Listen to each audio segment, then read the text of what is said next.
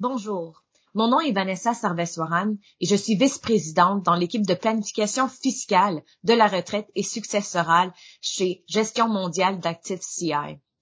Aujourd'hui, je vais vous parler du 21e anniversaire d'une fiducie familiale et des options qui s'offrent à votre client.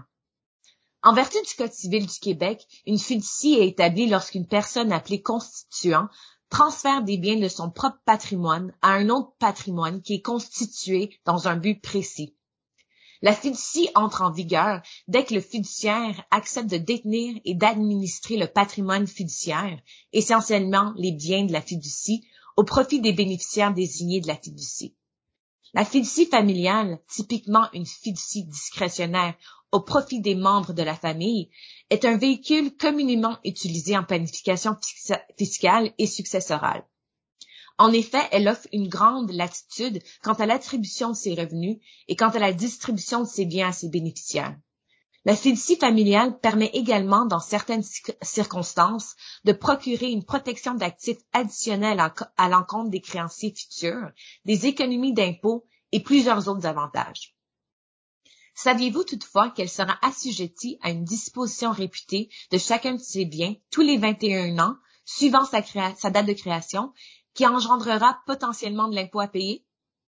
Cette règle fiscale, connue comme la règle des 21 ans, est une préoccupation importante lorsque les biens détenus par la fiducie ont pris de la valeur et comportent un gain non réalisé, latent, important. Cette disposition réputée pourrait engendrer une facture fiscale assez salée si rien n'est fait. Ainsi, il importe de bien connaître cette règle afin de mitiger les conséquences fiscales potentielles qui peuvent en découler. La règle des 21 ans. Une fiducie familiale discrétionnaire est réputée à des fins fiscales avoir disposé de chacun de ses biens, sauf exception, tous les 21 ans suivant la journée à laquelle elle a été établie pour un produit de disposition égal à la juste valeur marchande du bien et avoir acquis le bien de nouveau immédiatement après ce jour pour un montant égal à cette valeur. Tel que déjà mentionné, lorsque la fiducie détient des biens ayant une plus-value accumulée, les gains en capital seront réalisés par la fiducie et les impôts y afférents devront être payés aux autorités fiscales. Comme il n'y a pas eu de vente réelle des biens, la fiducie devra par conséquent avoir les liquidités nécessaires afin de payer cette facture d'impôt. Prenons l'exemple suivant. La fiducie familiale Jackson a été créée le 1er novembre 2001. Elle est administrée par deux fiduciaires et comprend quatre bénéficiaires discrétionnaires. Toutes ces personnes sont des Canadiens au fait fiscal. La fiducie détient les biens suivants. Un terrain vacant acheté par la fiducie pour un prix de 10 000 et qui vaut maintenant 100 000 ainsi que des actions privilégiées d'une société privée ayant un coût de 25 000 et une juste valeur marchande de 75 000 Ainsi, les biens de la fiducie ont un gain latent. Le 21e anniversaire de la fiducie approche à grands pas et Madame Jackson, qui est cofiduciaire et bénéficiaire de la fiducie, se demande quelles options s'offrent à elle afin de minimiser les impôts de la fiducie qui résulteraient de l'application de la règle des 21 ans. Il existe plusieurs solutions de planification à explorer. L'analyse de ces options devrait idéalement se faire bien à l'avance, au moins dans les 12 à 24 mois précédant le 21e anniversaire de la fiducie. Nous aborderons trois stratégies qui pourraient être envisagées par les fiduciaires de la fiducie familiale Jackson. La première stratégie est de transférer les biens de la fiducie aux bénéficiaires avant le 21e anniversaire. Une stratégie très populaire lorsque vient le temps d'aborder la règle des 21 ans est de transférer, si les modalités de la fiducie le permettent, les biens de la fiducie à un ou plusieurs de ses bénéficiaires sur une base d'impôt différé, un roulement, en vertu du paragraphe 107.2 de la loi de l'impôt sur le revenu. Ainsi, dans la mesure où les biens ayant un gain latent ont été distribués aux bénéficiaires du capital par voie de roulement avant le 21e anniversaire de la fiducie, l'application de cette règle n'engendrera aucun impôt à payer par la fiducie, car la fiducie ne détiendra plus les biens à ce moment.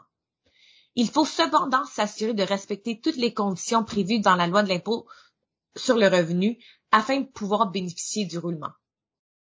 Toutefois, dans certains cas, il pourrait être désavantageux ou inapproprié d'effectuer un transfert des actifs de la fiducie en faveur des bénéficiaires pour des raisons autres que fiscales.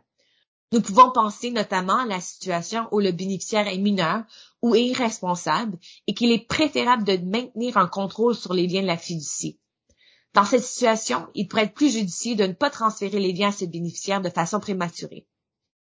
Il importe de mentionner également que le roulement prévu au paragraphe 107.2 de la loi de l'impôt sur le revenu ne peut être effectué en faveur d'un bénéficiaire non résident. Les bénéficiaires de la fiducie familiale Jackson étant tous résidents du Canada, le roulement devrait être disponible si plusieurs conditions sont réunies. La deuxième stratégie qui pourrait être envisagée est la dévolution irrévocable de l'ensemble des participations dans la fiducie. Il arrive qu'une fiducie ne soit pas en mesure de transférer ses actifs à ses bénéficiaires sur une base de roulement avant la disposition réputée pour des raisons fiscales ou qu'il ne soit pas souhaitable de transférer les biens aux bénéficiaires pour des raisons non fiscales. Dans ce cas, les fiduciaires pourraient, si les modalités de la fiducie le permettent, envisager une dévolution irrévocable de l'ensemble des participations de la fiducie aux bénéficiaires. En effet, sous réserve de certaines exceptions, la règle des 21 ans ne s'applique pas à une fiducie dont l'ensemble des participations ont été dévolues irrévocablement. L'expression dévolue irrévocablement n'est pas définie dans la loi de l'impôt sur le revenu. Généralement, un bien sera considéré comme étant dévolu irrévocablement si chaque bénéficiaire détient ses droits dans la fiducie sans aucune condition et qu'aucun événement ultérieur ne puisse annuler ses droits.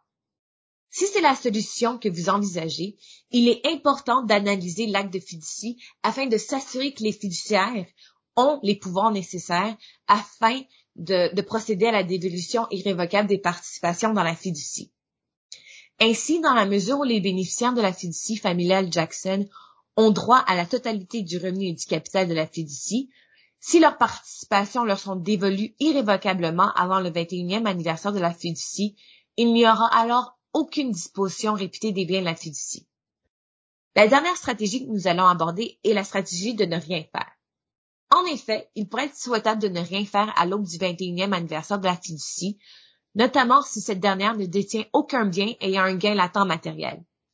Dans cette situation, la survenance de la disposition réputée se produirait avec aucune ou peu de conséquences fiscales. Cette approche devrait également être considérée lorsque les gains en capital réalisés en raison de la disposition réputée pourraient être réduits par les pertes en capital inutilisées ou l'attente de la fiducie, ou si plusieurs conditions sont réunies, lorsque l'exonération cumulative des gains en capital relative aux actions admissibles de petites entreprises des bénéficiaires peut être utilisée. Alternativement, des mesures pourraient également être prises afin de réduire la valeur des gains en capital non réalisés avant le 21e anniversaire de la fiducie. Par exemple, les actions privilégiées détenues par la fiducie familiale Jackson pourraient être rachetées sur plusieurs années.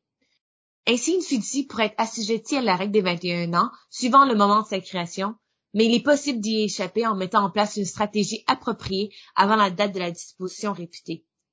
Il importe de mentionner à Mme Jackson que les stratégies suspensionnées en relation avec la règle des 21 ans peuvent être combinées dans le contexte d'une bonne planification fiscale. À cette fin, une analyse de tous les faits, incluant les attributs fiscaux des biens détenus par la fiducie à l'approche du 21e anniversaire, est primordiale.